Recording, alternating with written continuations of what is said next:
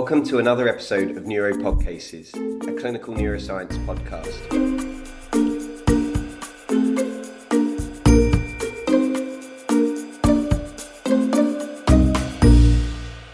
In this two part Neuropod case, we are joined by Dr. Robert Edis in Perth, Western Australia, to discuss the neurodegenerative disorder motor neuron disease. In the first part, we review the pathophysiology, investigations, presentations, and important mimics of this condition. Hello, my name is Josie Mayer. I'm a neurology registrar, a training registrar working at the moment in Perth, Western Australia, but based in the UK. And today I'm very pleased to be joined by Dr. Robert Edis, who's a consultant neurologist with extensive experience in leading a, a multidisciplinary team um, for patients with motor neuron disease. And he's also vice president of the Motor Neuron Disease Association of Western Australia. So, good morning, Dr. Edis. Ah, hello, Josie. Nice to speak to you. So, just to outline the case, this is a 65 year old right handed female who's presented with difficulty walking. So she noticed her right foot was weak about four weeks ago, and this is slowly getting worse, and she's now finding it difficult walking up the stairs. There's no pain or any sensory symptoms. Her family report issues with her behaviour, in particular, she's become more emotionally labile, which has been a change from her usual disposition. She has a history of type 2 diabetes and takes metformin for this. It's well controlled. Her father died at the age of 60 with pneumonia and possibly had an undiagnosed neurological condition. Her examination reveals wasting and fasciculations of her right thigh and wasting of the tibialis anterior. She has mild proximal weakness in the lower limbs with moderate weakness of knee extension and ankle dorsiflexion. Her knee jerks and ankle jerks are brisk. In the right leg, her plantar is extensor. The patient is concerned that she might have motor neuron disease. But Dr. Edis, what would be your approach to a case like this? Uh, well, I'd like to uh, clarify a couple of things um, prior to, to um, going further with this. Um, in terms of the uh, emotional lability, uh, is there any more detail about that? Uh, is there any other hint of cognitive impairment of memory, or uh, or is this just um, a change in her emotional threshold? From what the family described, this is just a change in her emotional threshold. So she's been more tearful, particularly when watching TV or when she's been seeing um, relatives. Um, that's quite interesting because sometimes people do present with uh, emotional lability, and they're aware that their their emotional expression or their threshold for ease of crying when they feel they really shouldn't be, they feel slightly sad, but then they find themselves crying, or they laugh at a lower threshold than normal, can be an expression of, um, a upper motor neuron involvement of how one ex- uh, expresses emotions and so-called pseudobulbar affect or emotional lability. and it may be a symptom, but it, it can be something that you can ask for, particularly if you think that there is some upper motor neuron involvement as part of a motor presentation where you might be suspecting motor neuron disease. Uh, again, you can say, have you noticed that there's any change in, in your uh, threshold for, for um, ease, ease of crying or ease of laughter? And um, people will sometimes say that. Uh, and again, it can be a helpful um, uh, symptom in, in terms of giving support for the diagnosis. Uh, and it's of interest that she was concerned that she might have motor neuron disease. And again, uh, do you know where she got that from? Uh, occasionally, people will, will Google muscle twitching, or and then uh, the term fasciculation will come up and then lead to motor neuron disease.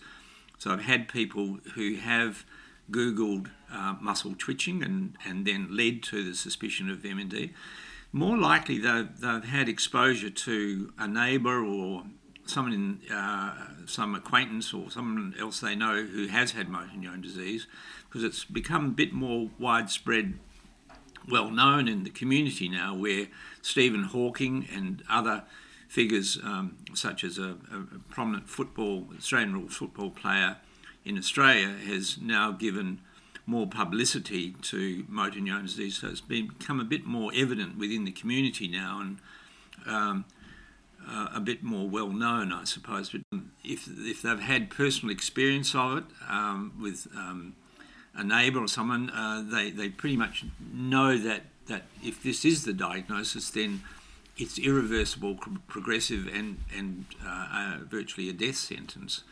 And it colours um, uh, how they're going to, to um, view their future. Uh, in, in a way, it's a bit helpful for us that, that someone has uh, that suspicion where we can again explain the diagnostic process uh, as to how we, we try and reach more certainty with regard to that diagnosis, and then they'll be uh, maybe more willing also to accept um, the interventions that we can, we can offer. The examination is obviously very important here, and a mixture of upper and lower motor neurone signs. Um, so, upper motor neurone signs in, in both legs with brisk knee and ankle jerks, right plantar extensor, strong suspicion of uh, upper motor neurone signs, particularly with the presence of reflexes or brisk reflexes in the presence of a, an adjacent lower motor neuron involvement of the quadriceps, where one would have expected that the knee jerk, uh, if this is purely lower motor neuron would have been depressed or, or absent.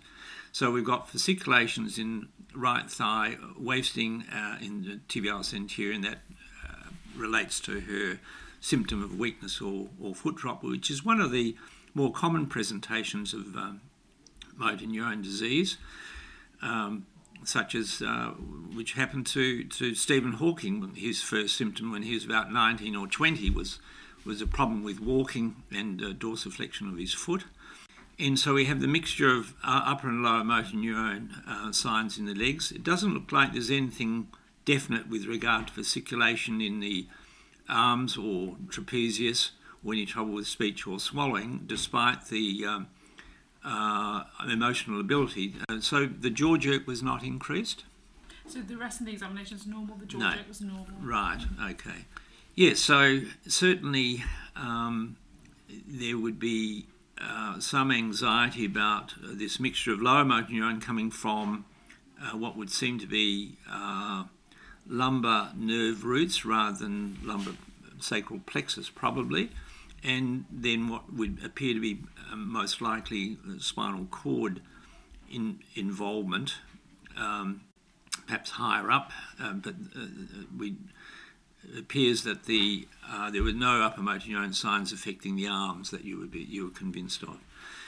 Um, so, approach to diagnosis here would be to to admit that there is a possibility that this might be motor neuron disease, and that further investigation, and but that other other conditions need to be ruled out, particularly involvement of the spinal cord with one of a number of pathologies. Again, the, more difficult diagnosis, particularly before MRI scanning, was cervical spondylosis, where there's spinal cord compression plus cervical uh, nerve root involvement, where there might be fasciculation and weakness involving uh, hand or arm muscles, um, but uh, also a degree of spasticity, C78T1, and spasticity involving legs, where there's this mixture of upper motor neuron in the legs uh, with upper and lower motor neuron in the arms due to a cervical myelopathy at, say, C5-6, which would need to be excluded. Here we've definitely got uh, what appears to be a lower motor neuron lumbar involvement, but I would still get uh, a um, full spinal cord MRI scan to look at um, a possibility of syringomyelia, for instance. Um, or uh, a multifocal cervical uh, myelopathy, less likely um, ischemic um, event with the diabetes mellitus, perhaps, um, giving upper motor neuron spinal cord problem and lower motor neuron involvement. So, certainly, um, a full spinal MRI scan is something I want to do. I do creatine kinase looking for um, some slight elevation in that associated with lower motor neuron involvement. And crucially, here, uh, a nerve conduction study in EMG examination.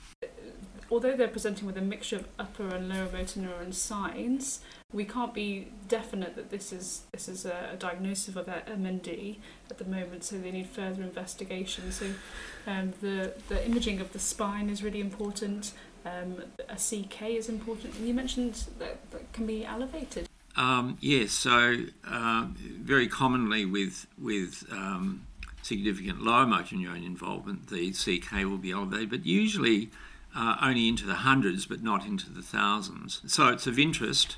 Certainly, it's more important if there's no indication of upper motor neuron involvement and it's just a presentation of weakness, where again, uh, differential diagnosis uh, of something like an inclusion body myositis, which often involves the quadriceps muscles and finger flexors and extensors, but usually more symmetrical than this sort of presentation and without fasciculation is in important differential diagnosis. So creatine kinase in that situation is important, although in those cases, again, it may occasionally be normal or only mildly elevated, but if it was into the thousands, then that would be much more of an indication of, uh, mm-hmm. of a potential myositis. But the, the EMG here and needle examination in particular, in this particular case, very important in terms of finding that there, there may well be um, involvement of the left leg with lower motor neuron involvement, particularly in the, in the tibialis anterior in this particular case.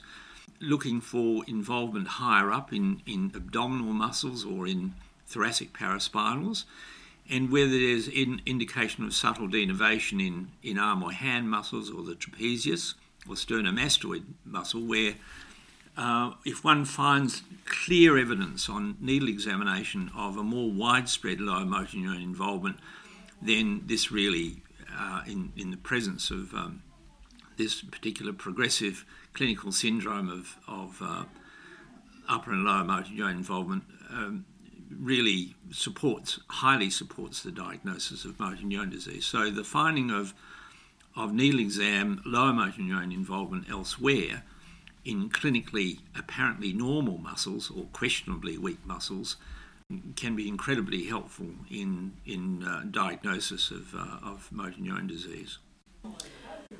What's happening with, you know, at the level of the muscle, the, you know, the brain? What's happening in MND? Since the discovery of the C9orf, uh, we've become aware that, that uh, motor neuron disease uh, quite often has a significant cortical involvement. So, in the families with C9orf genetic forms of motor neuron disease, the most common genetic form, uh, within those families, there may be people who will manifest uh, as frontotemporal dementia alone, or frontal te- temporal dementia with motor neuron disease, or motor neuron disease alone. So it's clear that motor neuron disease uh, can be a spectrum of uh, cognitive impairment or purely all the way to purely motor uh, impairment only.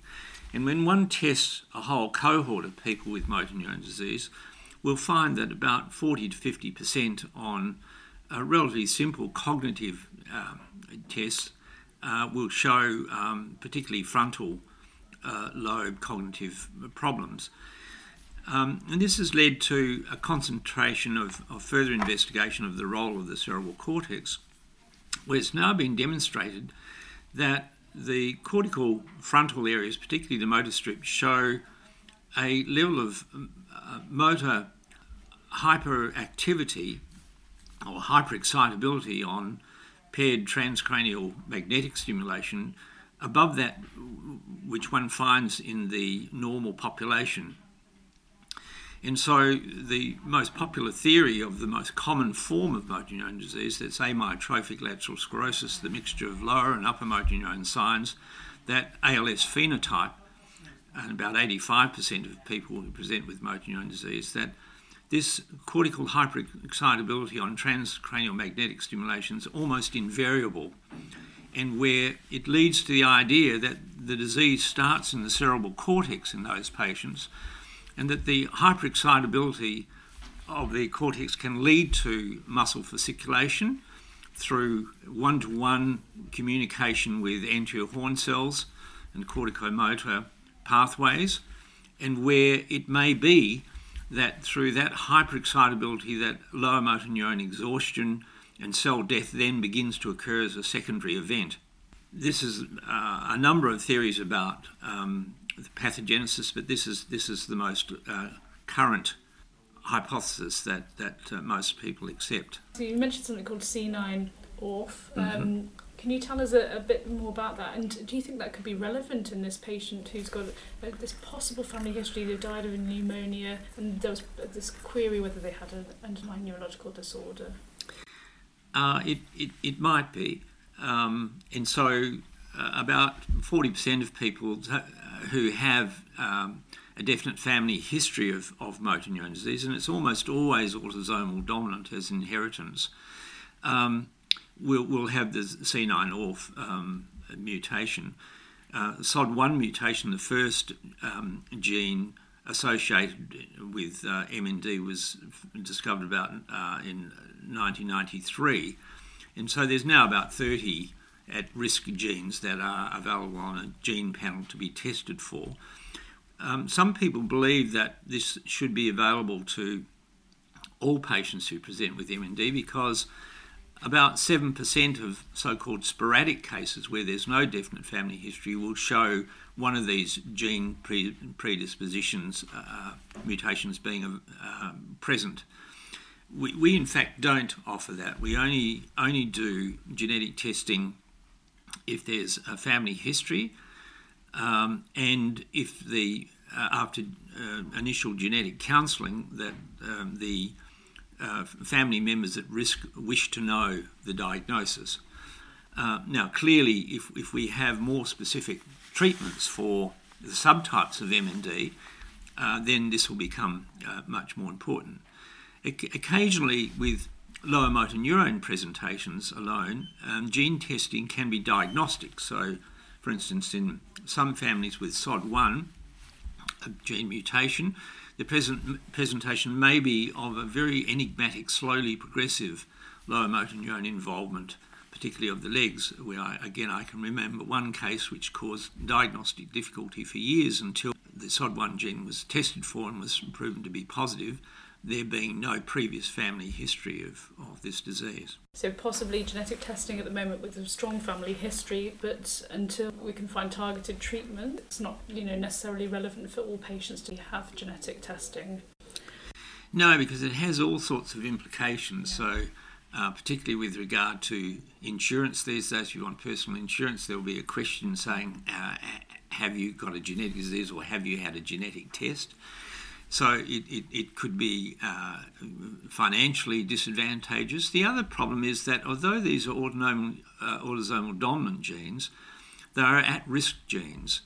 So that not everyone who has one of these mutations will go on to get motor neuron mm. disease. So their penetrance is not quite as severe as, say, for instance, the Huntington's gene, where again uh, the penetrance is very high. So if one has it, doesn't necessarily mean you're going to get it. There, there seems to be a number of environmental factors that one has to be exposed to to accumulate sufficient molecular damage that then trigger cell death.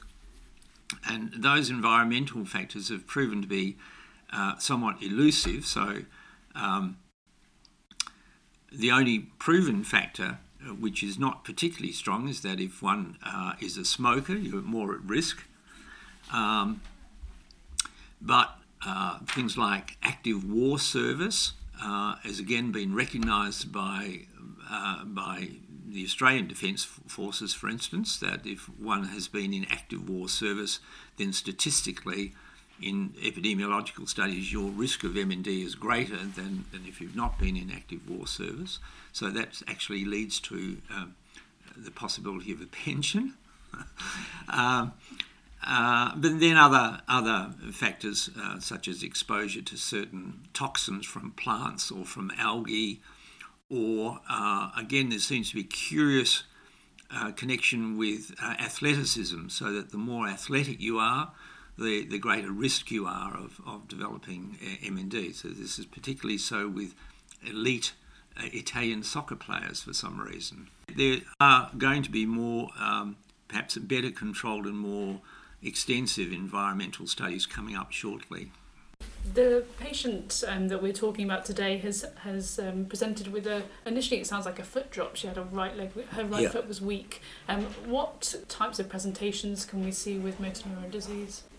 Well, limb presentations would still be the most common. So, again, uh, I can recall people who the initial presentation was a man who had difficulty pegging the clothes out on the line because of weakness of flexor pollicis longus, or a flute player who couldn't get his uh, little finger out uh, along the flute as well as he, he could, or another person swimming found that their interossei were weak and couldn't keep their hand cupped in a posture of, of swimming. The, the football player I mentioned previously, Neale Daniher, was accused by his football mates as having a girly handshake because of the weakness of his hand um, as an initial presentation. So, hand presentations definitely when some skilled act, or uh, uh, similarly with, with running, the story of people catching their foot with dorsiflexion weakness is, would be the most common in, in the f- foot. Um, otherwise, it's a bulbar presentation, uh, usually with um, speech dysarthria as an initial presentation, particularly picked up on the telephone by, by relatives. Someone might be accused of being drunk through some sort of uh, mild dysarthria and slurring of words. Uh, more than dysphagia. Dysphagia as an initial presentation is much less common than, than uh, dysarthria. So, usually a focal onset of presentation, and so that presentation of a mild dysphagia, uh, or dysarthria, or an isolated foot drop, or an isolated hand involvement from lower motor neuron, is much more tricky than the case that we've presented with. So it's not it's not uncommon for people to have to go through a limbo period of uncertainty, uh, where it's difficult for the doctor, for the neurologist, and difficult for the patient. And we have an Australian motor neuron disease registry where we've followed over 2,000 people now from diagnosis onwards, to a significant number of them uh, to death. So we know the natural history, we know the phenotypes of 2,000 people now over 10 years or so. And we're still the average time from symptom onset to confirmed definite diagnosis of motor neuron disease is around a year. Okay. It can be made on initial uh, diagnosis where there's widespread fasciculation weakness, progressive history, n- no decent alternative uh, differential diagnosis. Um, but very often, this focal presentation, particularly just lower motor neuron presentation, um, can be the more difficult one, which leads to a period of limbo. Particularly also presenting with speech disturbance, where the person may be seen by an ENT surgeon uh, and then not referred on, uh, or someone who has a foot drop with an MRI scan showing an L5 nerve root, apparent compression having surgery, and when the person doesn't improve and gets worse, the penny drops that this is a progressive disease. Very rarely people present uh, with respiratory involvement as their initial uh, symptom. In fact, we've had several cases who presented to the emergency department in respiratory failure, admitted to ICU as their initial presentation of MND, but fortunately that's very rare. A wide variety of presentations um, there, so it can can be tricky. Um, are there kind of different types of uh, motor neuron disease? You mentioned ALS earlier. Yeah, so, so motor neuron disease is a term that was coined by Lord Brain, prominent British neurologist in the 1960s in Brain's Neurology, and so it's it's a a, a English and Australian um, umbrella term embracing all of the varieties of motor neuron disease. ALS is the uh, amyotrophic lateral sclerosis is the uh, is virtually used as a synonym, and, and so that in the United States, for instance, there's the ALS Society rather than the MND Society, and where ALS is a an umbrella term again to embrace all forms of the disease. But in traditional British and Australian neurology, we would refer to ALS as the mixture of upper and lower motor neuron signs and symptoms, involvement, uh, and, and in our uh, registry, for instance, about 85% of our patients will, will fit that particular phenotype. There are um, other less common phenotypes of progressive muscular atrophy, where this is predominant lower motor neuron involvement without clear clinical involvement of upper motor neurons, and where this persists throughout most of the disease or, or up to almost the terminal phase of the disease, and where it may involve um, the cervical spinal cord creating flail limb variety of the disease, where there's progressive lower motor neuron paralysis of the arms almost to the form of flippers, where the person loses function in their arms but are able to walk, breathe, talk, speak quite normally or near normally with minimal involvement elsewhere and where that progression to other limbs will take a lot longer and where uh, their average length of life is likely to be 8 to 10 years as opposed to the two and a half years uh, of length of um, life from symptom onset in the ALS form of the disease. And the most um, rare variety is primary lateral sclerosis, where this is a, a bilateral upper motor neuron presentation, and where again prognosis is very much better, but only about 5% of our registry uh, is represented by, by that particular form of the disease. When one looks at these primarily lower motor neuron forms or upper motor neuron phenotypes, pathologically, you, you can find that there is upper motor neuron and lower motor neuron involvement pathologically, but it's minimally expressed clinically. What uh, would you say would be the important mimics um, for patients who are presenting with weakness, fasciculations, like an MND phenotype? Well, certainly in the old days, it was cervical spondylosis with spinal cord compression, and uh, so lower motor involvement of spinal nerve roots, giving uh, fasciculation weakness in the arms, upper motor neuron signs, maybe in the uh, lower myotomes in the arms and in the legs. But MRI scan has now helped us, although occasionally uh, the degree of compression is questionable. And again, it's going to be a matter of time and observation where, again, the provisional diagnosis might be one or the other of cervical spinal cord compression and uh, root involvement, or the beginning of an evolution of motor neuron disease, and where, again, one might have to then just wait uh, over the course of time for it to become more clear. Syringomyelia was the other one, uh, which was uh, where there may be a serpentine syrinx all the way down the spinal cord, involving, but most often involving spinothalamic tracts as well, uh, to give a clue to to it uh, not being MND. But occasionally that that has mimicked uh, motor neuron disease, but again will be found on MRI scanning. I guess the most common thing we have to be wary of is a more symmetrical presentation of a slowly slow onset weakness proximally, particularly of quadriceps and knees giving way, plus some weakness in the hands over a matter of months to years of inclusion body myositis.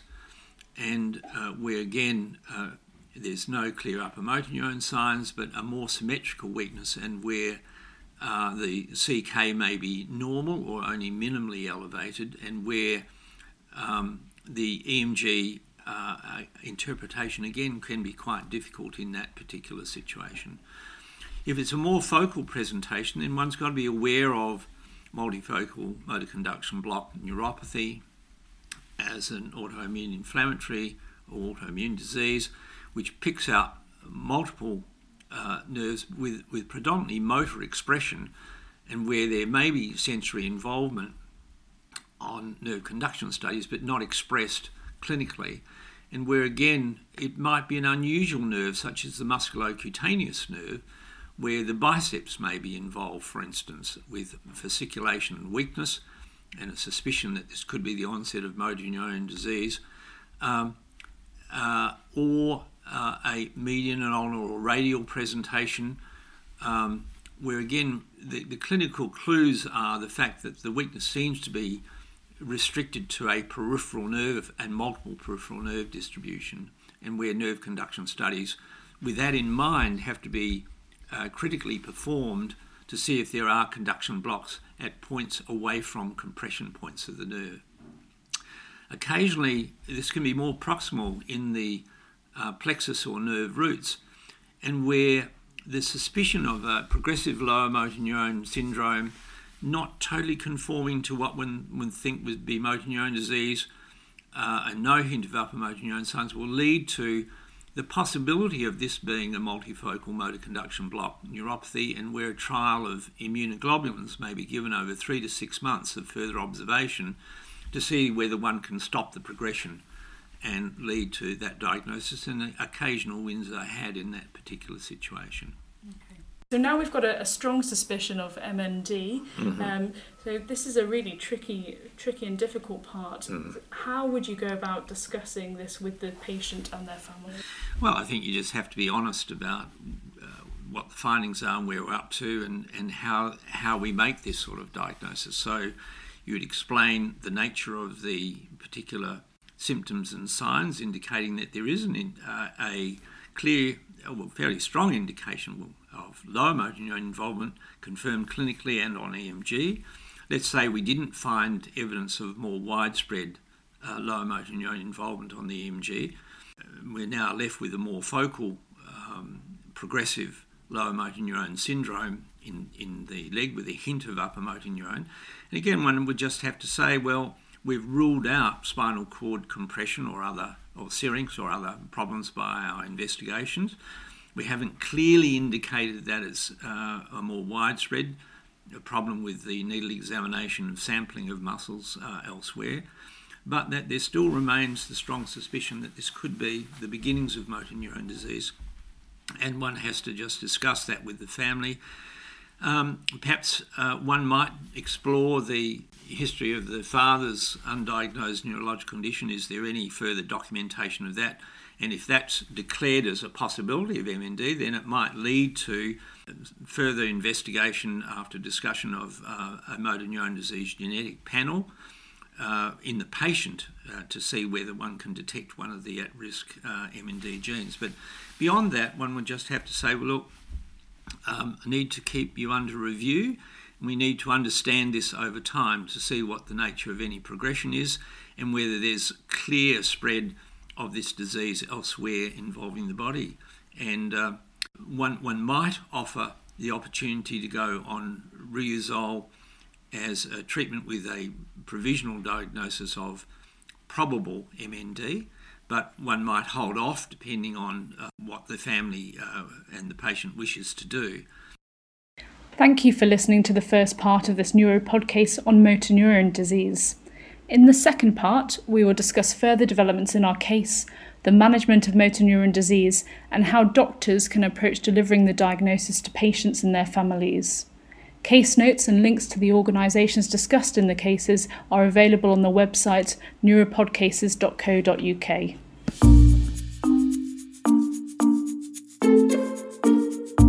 Thank you for listening. For more information about this episode, please visit our website at neuropodcases.co.uk.